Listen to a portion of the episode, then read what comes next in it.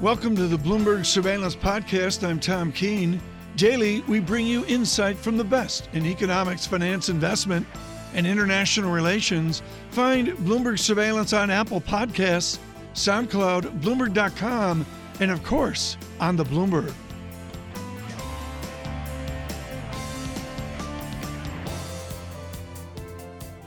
We begin a good, good two days of coverage out at Jackson Hole. We are thrilled that Michael McKee and Kathleen Hays uh, are there and, as always, the host of these Kansas City meetings within their district is Wyoming and Jackson Hole.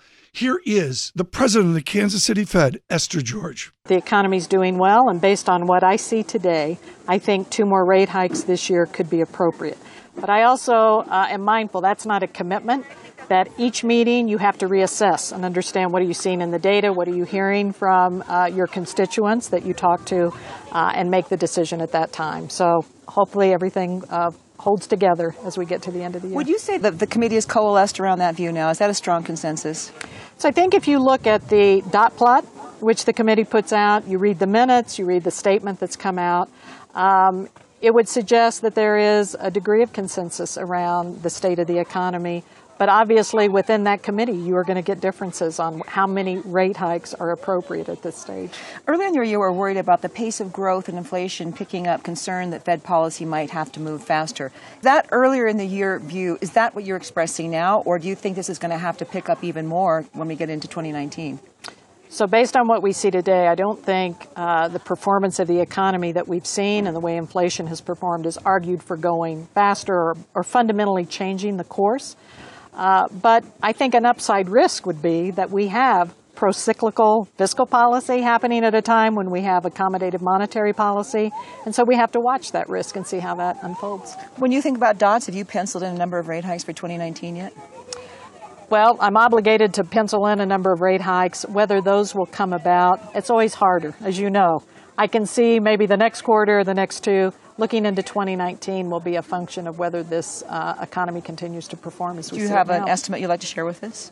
So I could see if getting back to somewhere in the neighborhood of a 3% uh, neutral rate, which is how I think about the long run uh, neutral rate would suggest that we need to make several more moves next year, too. Okay. I'm glad you raised the question of the neutral rate because there seems to be a very interesting discussion within the FOMC now, not just about where the neutral rate is, but how you use it. Do you get to neutral, your view of neutral, and stop, or do you say, mm, got to go a bit further and make sure we don't have an inflation issue? Yeah, so this is will be a big challenge for the committee. I call it threading the needle which is we've arrived at a point where it will be important to judge whether our policy is restrictive or still accommodative. And that will be a function of looking at the data increasingly. Um, and it's why it makes it hard. This is not an observable benchmark. If we could see it, then we could be more clear about where that is. So I look to the consensus view, the median view in that forecast to see people are coalescing somewhere around two and a half to three. And we have to just be conscious that that policy operates with a lag and to see how inflation, employment, growth in the economy unfolds. So would you put yourself in the camp that says, when we get to 3%, I'm ready to pause and see what happens next? So I don't know if it'll even be 3%. We may see by the end of the year, depending on how the economy unfolds, uh, that we should always evaluate that. So I take it a meeting by meeting approach, Kathleen, to really try to judge um, how far and how fast do we need to go. An annual kickoff to Jackson Hole can't convey the symbolism of that interview, Kathleen Hays, with the president of Kansas City Fed, uh, Ms. George. Uh, the symbolism of this meeting and the symbolism of that first interview is profound. There is no one that can capture the moments through the years of the importance of Jackson Hole than our Michael McKee, who joins us uh, right now. Um, Michael, let me get a bear update first. This ain't bear cam up in Alaska, uh, but it is the wilds of Wyoming. Has, has, there, has there been a bear sighting this year? Uh, we have not seen a bear at Jackson Lake Lodge. However, I was in Montana uh, the last couple of days, and uh, day before yesterday was watching some Grizzlies. So there Yeah. are Bears out here. I don't think they're invited to this conference. The Bears are certainly not invited to the conference with a 4% run rate GDP. To go to the papers first, I mean, away from the chit chat, is there one paper that really stands out? Is there an, an anticipation of a certain academic and the importance of 20 or 40 pages? Uh, not at this point. Um, the interesting thing, Tom, about this uh, meeting is that the Kansas City Fed tries to stay on top of issues that will be uh, facing central bankers in the years ahead. And they got a very good one this year market structure and the implications for monetary policy. And that encompasses a lot of things, including electronic trading and uh, dark pools and all that sort of stuff. Uh, but it's not directly related to monetary policy today. So we'll have to see uh, what the papers tell us about where uh, economists think the, the, the whole market structure is going. But the conference itself is not going to produce any kind of consensus or any kind of uh, aha moment. Uh, you remember, I know you know Michael Woodford a couple of years Yes. ago. He had a paper here that was very influential about forward guidance.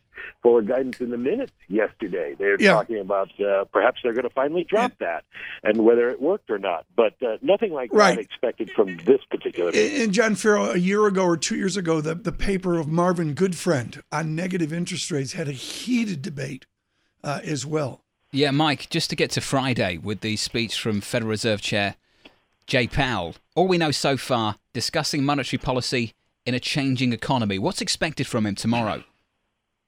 Uh, we don't really know. Uh, you know, this has been uh, this committee, this uh, meeting is. I think this is the 42nd annual meeting, and 40 of them have had rather bland keynote speeches from Fed chairs or their designated uh, representative, and two of them from Ben Bernanke in 2009 and 2010 set the stage for future Fed policy action. And so the markets really started to focus on what the chair says here.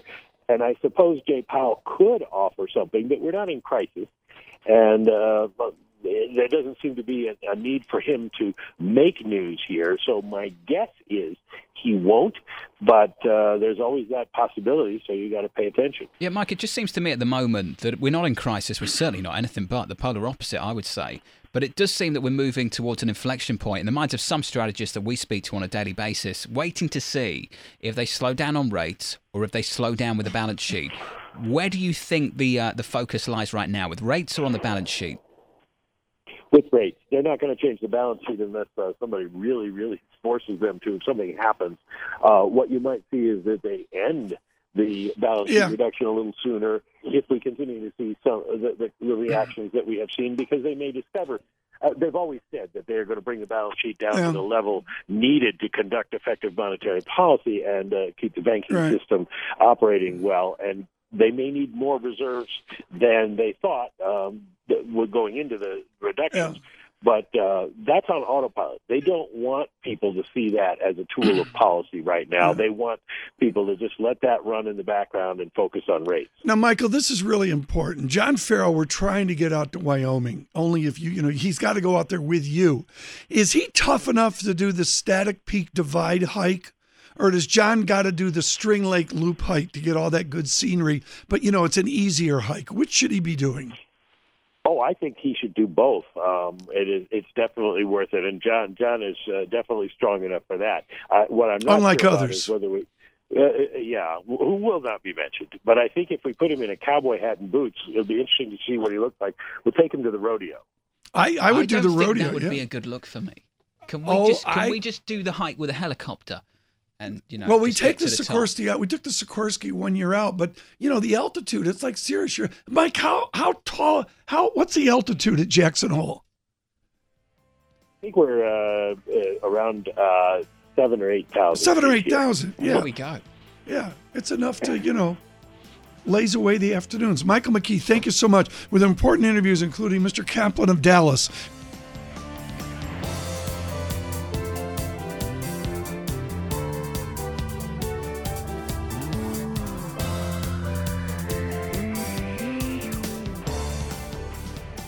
In a third or fourth or fifth or sixth week of August, summer sets in with distractions, the news flow being part of that distraction. Jackson Hole with a, a bunch of interesting interviews now. But overnight, nine hours ago, the president tweets out on South Africa. I have asked Secretary of State Pompeo to closely study the South Africa land and farm seizures and expropriations and the large scale killing of farmers. Quote South African government is now seizing land from white farmers, unquote. And he credits this observation from his uh, uh, watching uh, Tucker Carlson over at Fox News as well. And then John Ferro, the headline that follows on at 144 in the Bloomberg is something really I don't think I've ever seen. South Africa to summon U.S. ambassador. Yeah. I don't believe I've ever seen that. It's diplomacy in 2018. It's changed a lot, hasn't it? It has changed a lot. Uh, Amo Mbatha in our Johannesburg studio and joins us now. Amo, uh, give us some color here on how the government is responding to the presidential tweet. Well, we've seen responses from all over government, not only from yeah. the ruling party itself and the presidency, but as well as from opposition parties really speaking out against President Trump's tweet and some of the comments that were made there. We know that the Foreign Affairs Minister, Lindiwe Sisulu, has said that she will be um, communicating directly with the U.S.'s um, Secretary of State on this particular t- tweet to get more clarity. And as you mentioned, that the U.S.'s acting ambassador, uh, Jessye Lapenn, has been uh, summoned to meet with some of the representatives from the Department of the International Relations on yeah. clarity, but also to just outline some of the comments that were, were put out by President Trump uh, earlier today. Amo Mbatha, South Africa economics and government reporter, joining us from South Africa. A remarkable situation, Tom. And it just sort of makes you quite concerned about stirring up the emotions of the apartheid in the same way, the Germans are very concerned about stirring up the emotions of the 1940s. Well, I, I, but but it's a very investors, sensitive issue. For, for the people watching us who aren't watching Red Sox baseball or Manchester United, the fact is, John, the news flow, the dynamics of this new technology of news is stunning. Yeah. That we would have a tweet like that from any president. It's not a judgment of this president. I mean, what does the next president do? Do they tweet as well? Well, I will say Secretary Pompeo is getting a taste of what Secretary Tillerson had to deal with. Exactly. Why don't you bring in our, our guest uh, who has some important perspective? And, and just to talk to you, not as an FX strategist, but someone from South Africa, walk me through just how delicate this kind of situation is. Um, yes, I mean it's, it's, it's it's as you say delicate on almost every level. Uh, in so much as you know historically, um, land was uh, disproportionately allocated to whites under the apartheid uh, regime, and uh, you know they, um, you know, so-called Bantustan um, type uh, um, misappropriations of land, really, were, you know, in terms of you know really being allocated to white farmers in particular, was uh, seen as a, a, big part of the legacy of apartheid. So you have that on the one side, and of course, then you have you know what you have uh, more recently as a number of uh, white farmers have been uh, killed, uh, as, as was mentioned in the tweet. Although you know this is not no one's saying this is orchestrated by the government. There's just a very high crime rate in South Africa.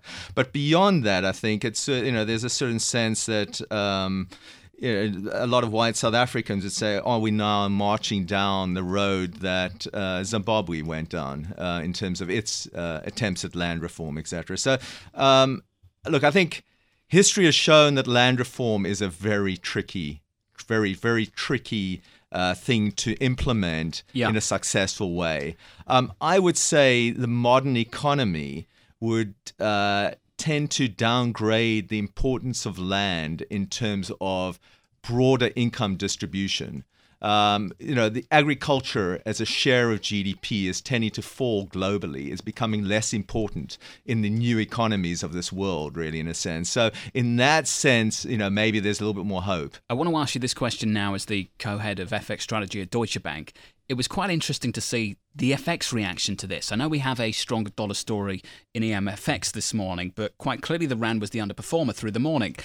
Why is the South African Rand reacting to this? Well, we don't know, really know where this is all going, right? So we don't know is this an isolated tweet or is this something that uh, um, the US perhaps uh, will take more seriously, um, you know, will impact uh, South Africa trade with the U.S. Uh, these these are you know open questions. One would presume not, but uh, it's not a total given, really. And I was said, if you said to me um, 24 hours ago, would we even be talking about this? Would, would this even be a factor of any sort? I'd say absolutely not. Alan Ruskin, it's great to have you with us this morning. Thank you Alan, very thank much you for joining for the us. comments on South Africa. Deutsche Bank's global co-head of FX strategy.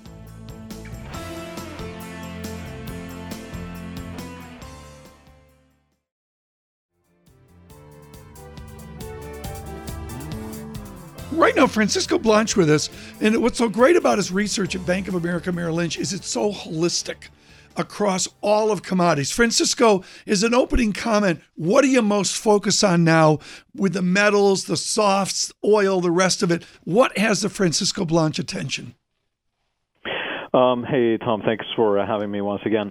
Um, we are we are pretty focused on on uh, U.S. policy right now. I mean, we think U.S. policy is really driving the entire commodity complex.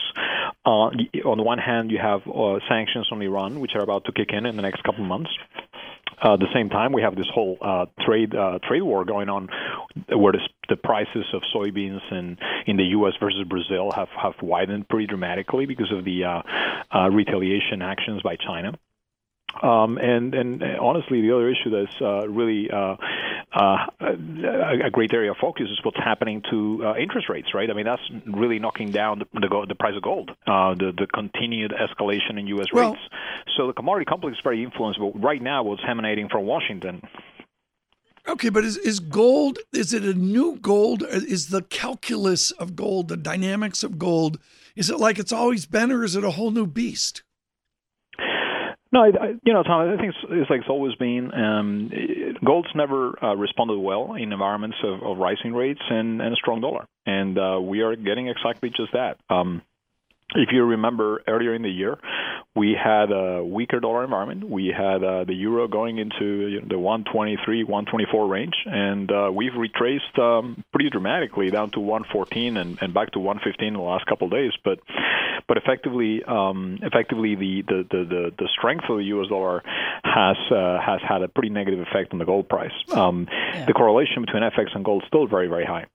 Francisco, given the fact that you are focused on U.S. policy, I imagine all the strategists getting into a room, look at e- looking at each other and shrugging their shoulders. I mean, it's been very hard to sort of uh, scheme out what the U.S. strategy is going to be. Have you ever had such an uncertain backdrop, given uh, some of the trade tensions, given the dollar that nobody can agree on? Uh, is this sort of uncharted territory for you? I mean, it is a little bit uncharted territory in some ways. In in some others, remember uh, one huge change in U.S. policy uh, at the end of last year was the uh, the big tax uh, changes that were pushed through, um, and particularly the corporate tax changes, which has have really uh, beefed up the uh, the stock market, the U.S. economy more broadly, by by basically putting more cash into into the hands of corporates, and um, and and I mean clearly yes I mean it's it's been some degree of uncertainty no doubt about it uh, but uh, but we we are in in a in an economy that's growing at four percent we're in the U.S.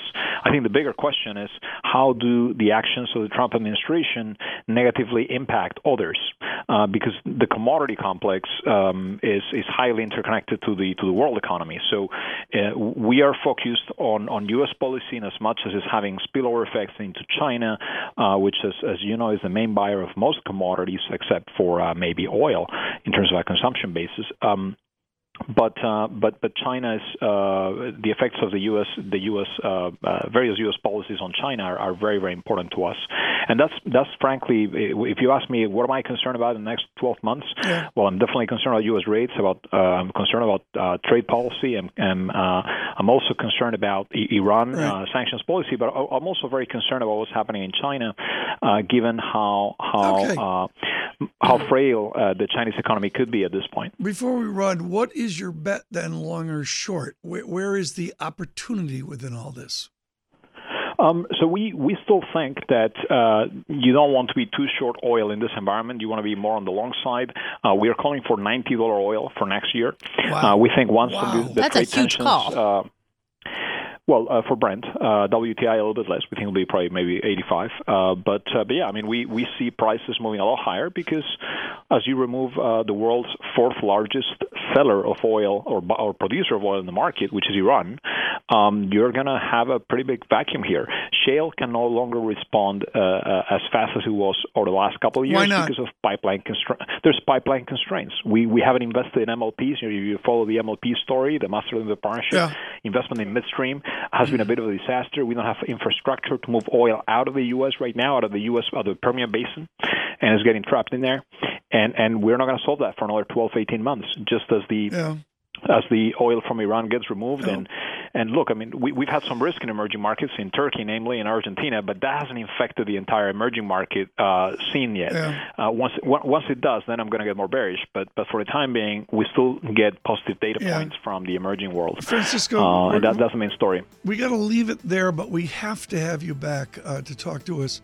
Uh, about this uh, higher price for oil. Francisco Blanch with Bank of America Merrill Lynch.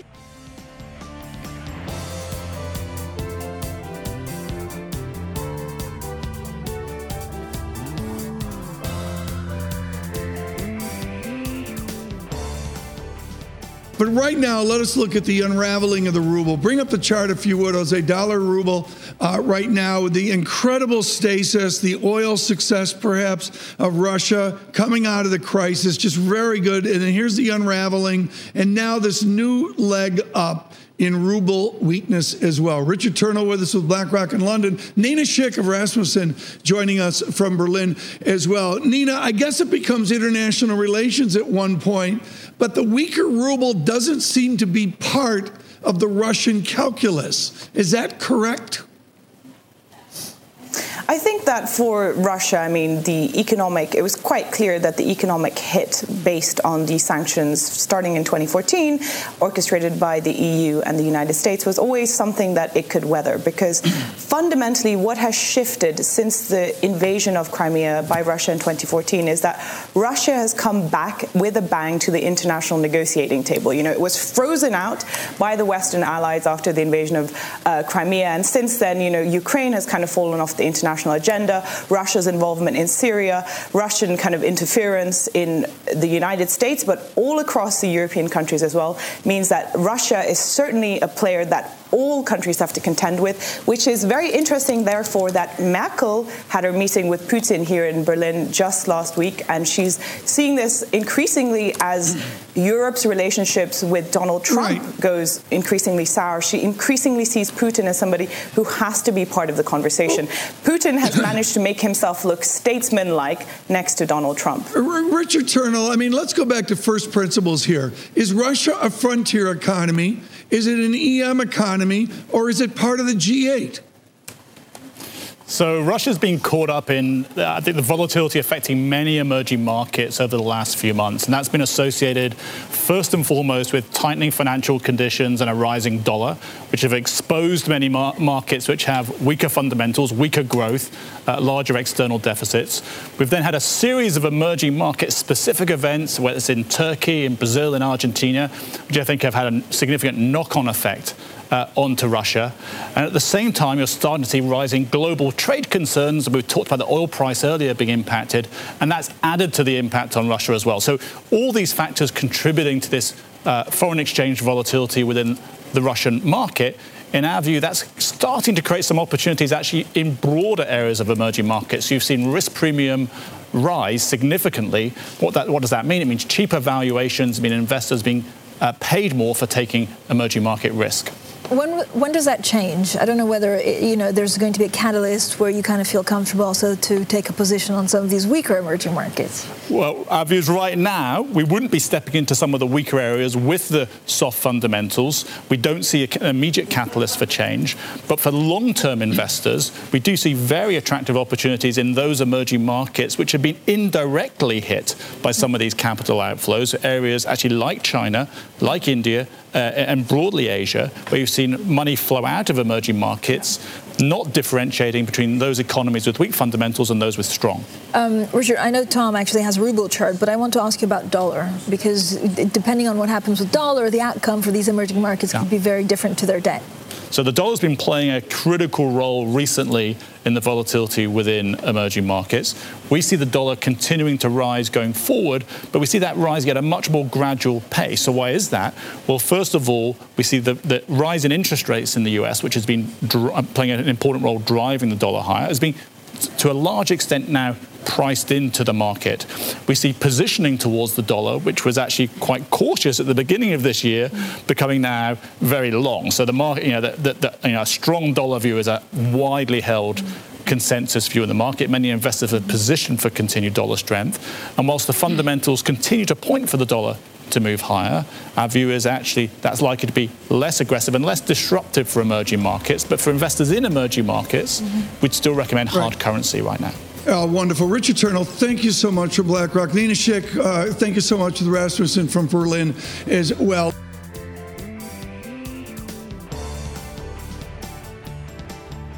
Thanks for listening to the Bloomberg Surveillance Podcast. Subscribe and listen to interviews on Apple Podcasts, SoundCloud, or whichever podcast platform you prefer. I'm on Twitter at Tom Keene. Before the podcast, you can always catch us worldwide on Bloomberg Radio.